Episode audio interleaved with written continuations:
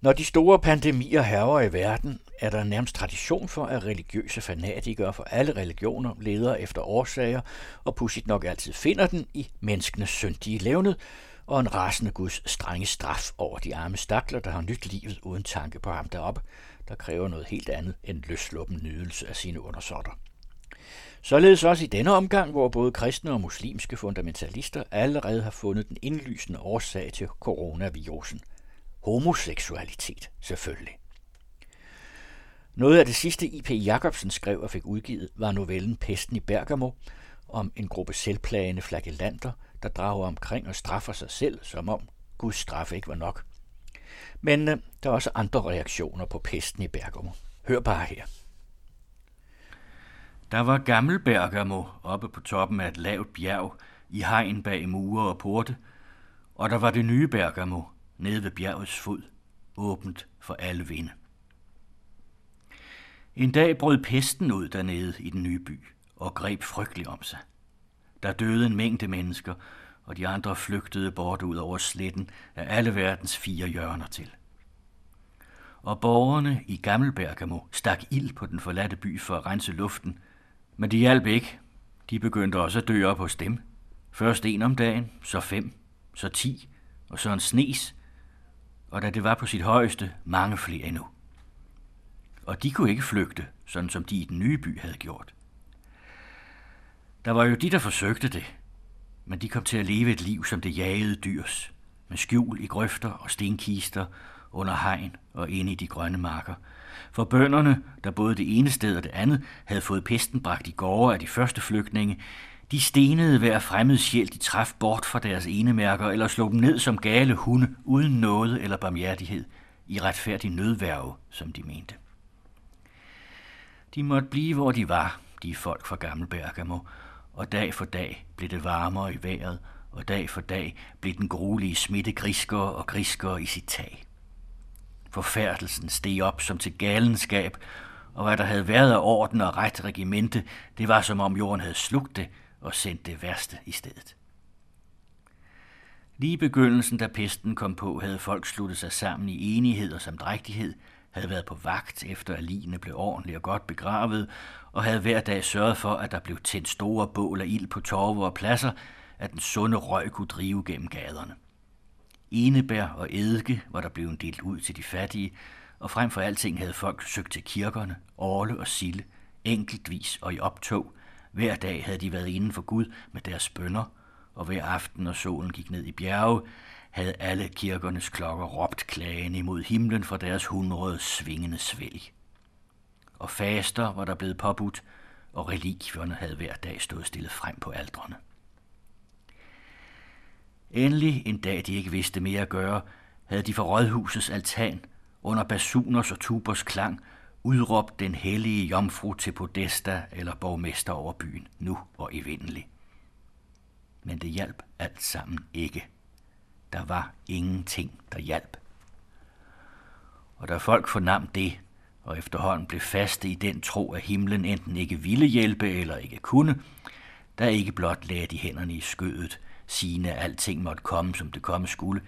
Nej, men det var som om synden fra en dult og snigende sot var blevet en ond og åbenbar rasende pest, der hånd i hånd med den læmelige farsot higede efter at slå sjælen ihjel, ligesom denne efter at lægge deres kroppe øde.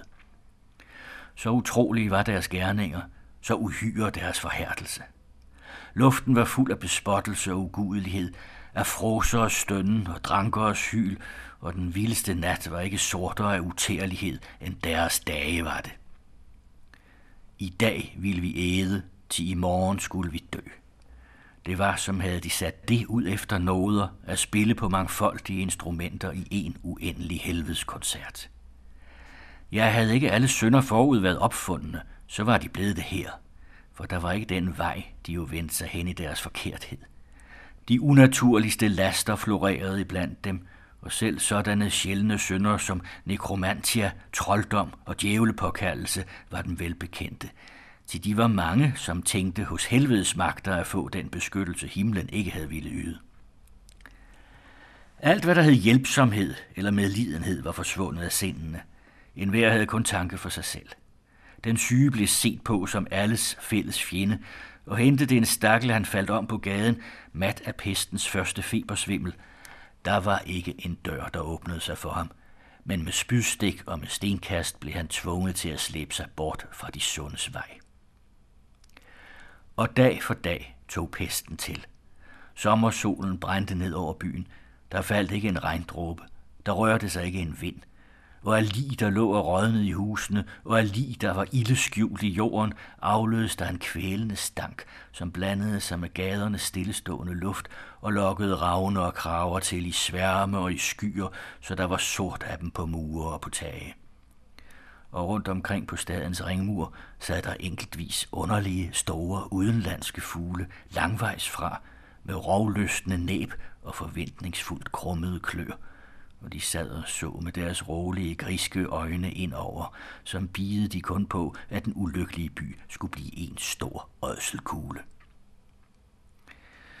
Så var det 11 ugers dagen efter, at pesten var udbrudt, at tårnvægterne og andre folk, der var til værs på høje steder, kunne se et sælsomt tog bugte sig fra sletten ind igennem den nye bys gader, mellem de røgsværtede stenmure og træskuernes sorte askedynger en mængde mennesker, vist hen ved de 600 eller flere. Mænd og kvinder, gamle og unge, og de havde store sorte kors imellem sig og brede banner over sig, røde som ild og blod. De synger, imens de går, og ser fortvivlelsesfuldt klagende toner bæres op igennem den stille, lummervarme luft. Brune, grå, sorte er deres dragter, men alle har de et rødt mærke på brystet – et kors er det, da de kommer nærmere.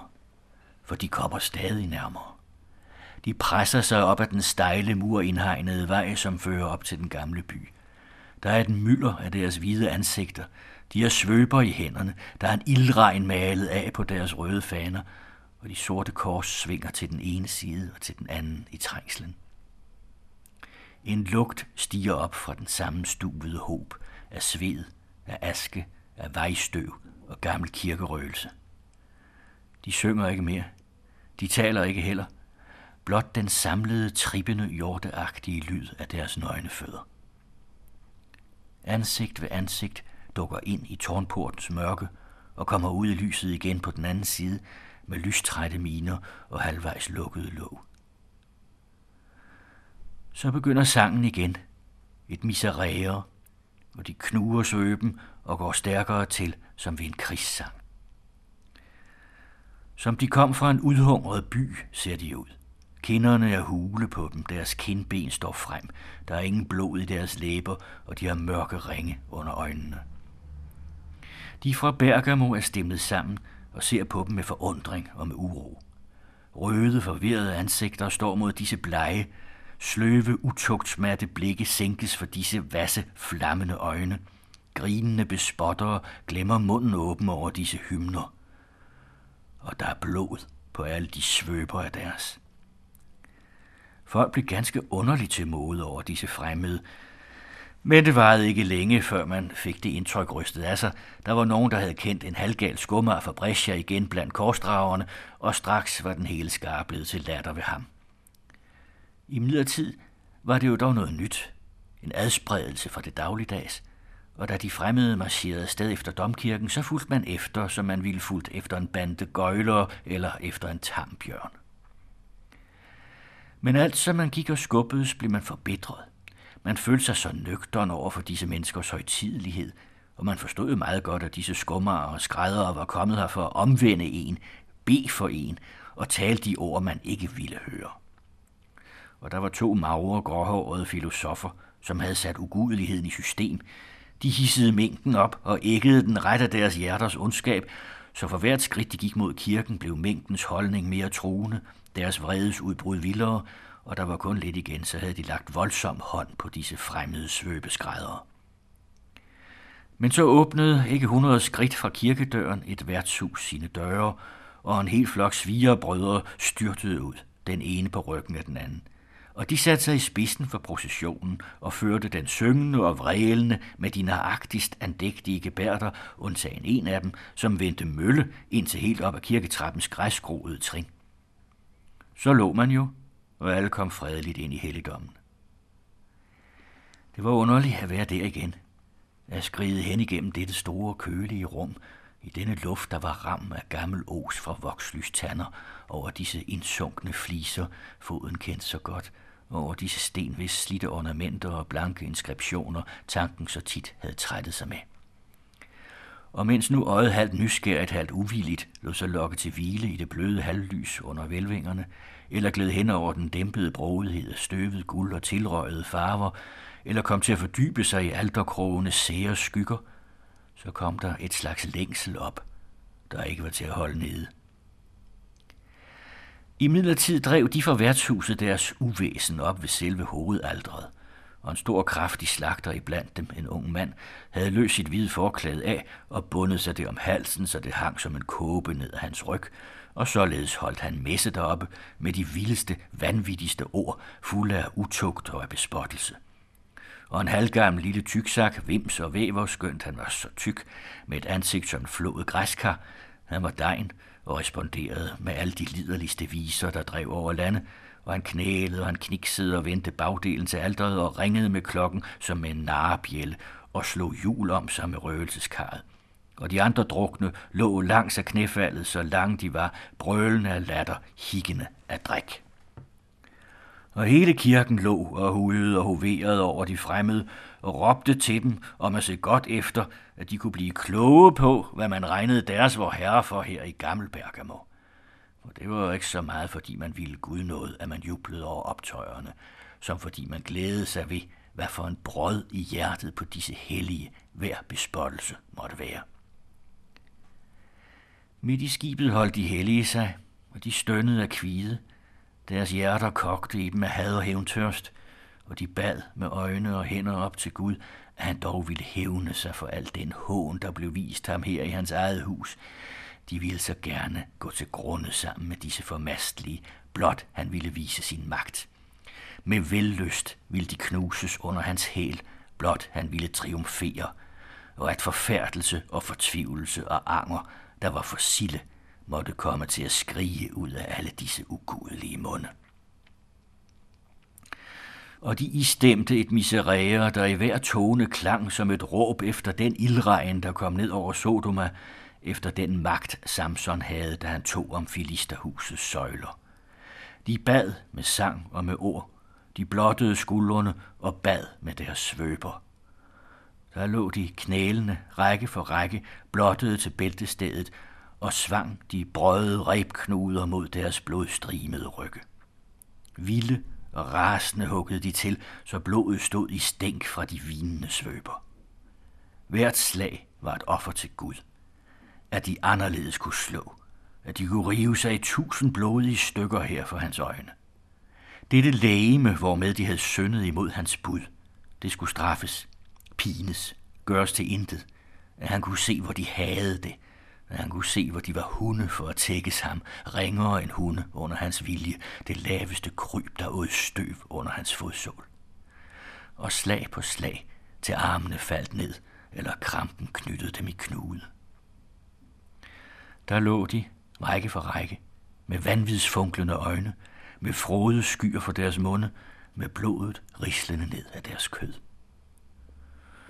Og de, som så på dette, følte med et deres hjerter banke, mærkede varmen stige op i deres kinder og havde tungt ved ånd. Det var ligesom om noget koldt strammede sig hen under deres hovedhud, og deres knæ blev så svage. For dette greb dem. Der var et lille vanvidspunkt i deres hjerner, som forstod denne galskab.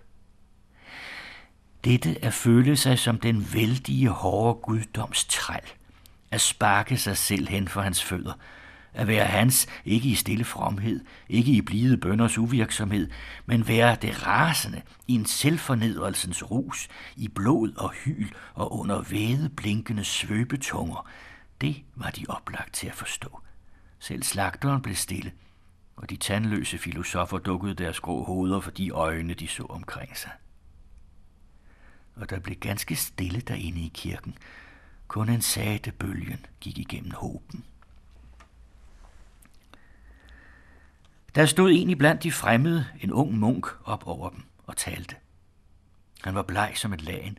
Hans sorte øjne glødede som kul, der er ved at slukkes, og de mørke, smertehærdede træk om hans mund var, som var de skåret med en kniv i træ, og ikke folder i et menneskes ansigt.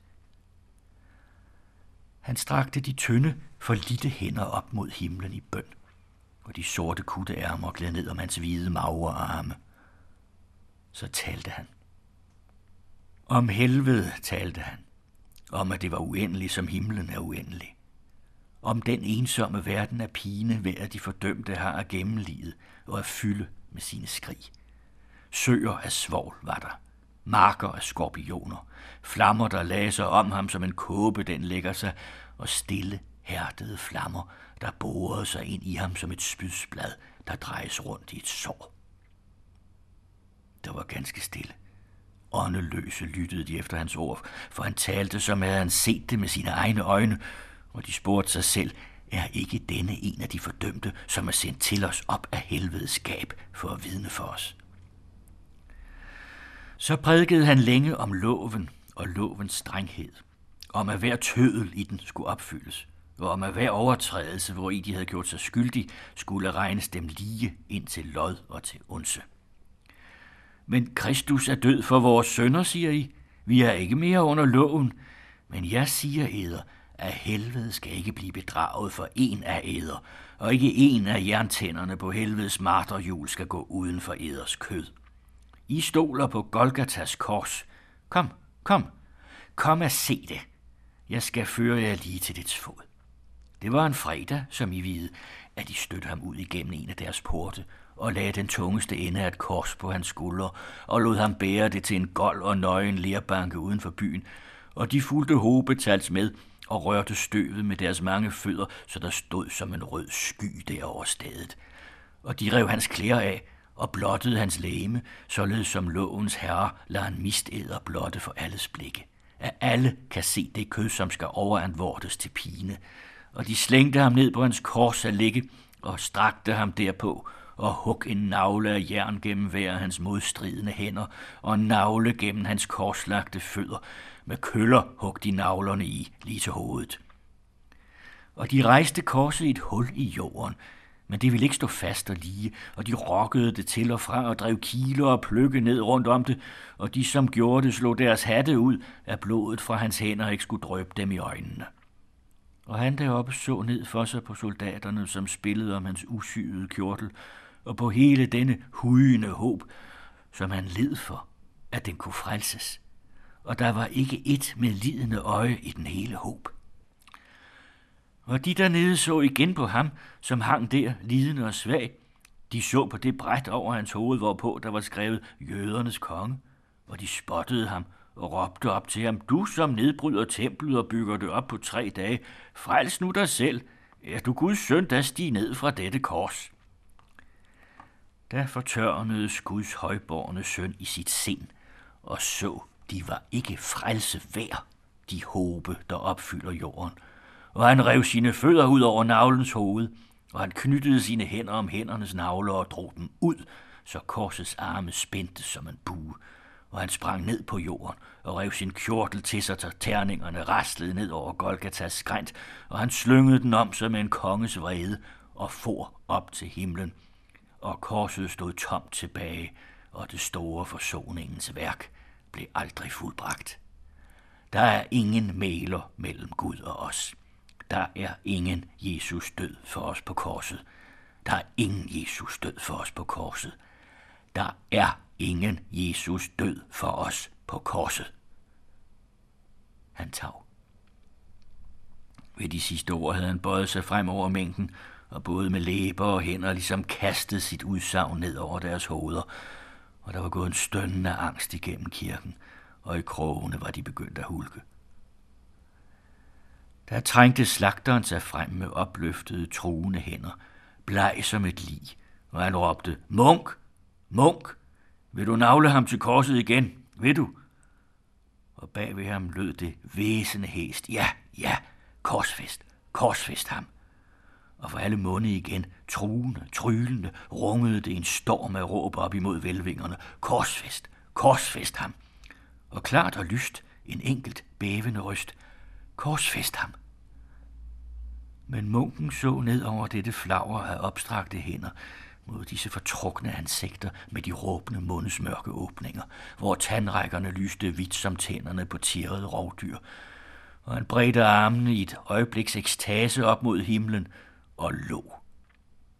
Så steg han ned, og hans folk løftede deres ildregnsbannere og deres tomme sorte kors og trængte ud af kirken. Og er der drog de syngende hen over torvet, og er der hen gennem tårnportens skab. Og de fra Gammel Bergamo stirrede efter dem, mens de gik ned ad bjerget. Den stejle murindhegnede vej var tåget af lys fra solen, som sank derud over sletten, og de var halvt at se kun nu for alt det lys, men på byens røde ringmur tegnede skyggerne sig sort og skarpt af deres store kors, der svingede fra den ene side og til den anden side i trængslen. Fjernere blev sangen. Rødt glimtede endnu et banner eller to fra den nye bys brandsorte tomt. Så blev de borte i den lyse slette. Ja, det var mig, Carsten Farve, der læste I.P. Jacobsens novelle Pesten i Bergamo fra 1882, som led i Farves klassikere. Nogen har læst den som et udtryk for Jacobsens latente masokisme, og det kan da også godt være, men øh, det er da i hvert fald også ateistens kritiske blik på, hvad religion kan udarte til. I næste uge vil jeg blive lidt ved pesten og læse uddrag fra Boccaccio's Decameron, hvor en gruppe unge mennesker har isoleret sig fra pesten og i mangel af tv-serier fordriver tiden med at fortælle hinanden gode historier.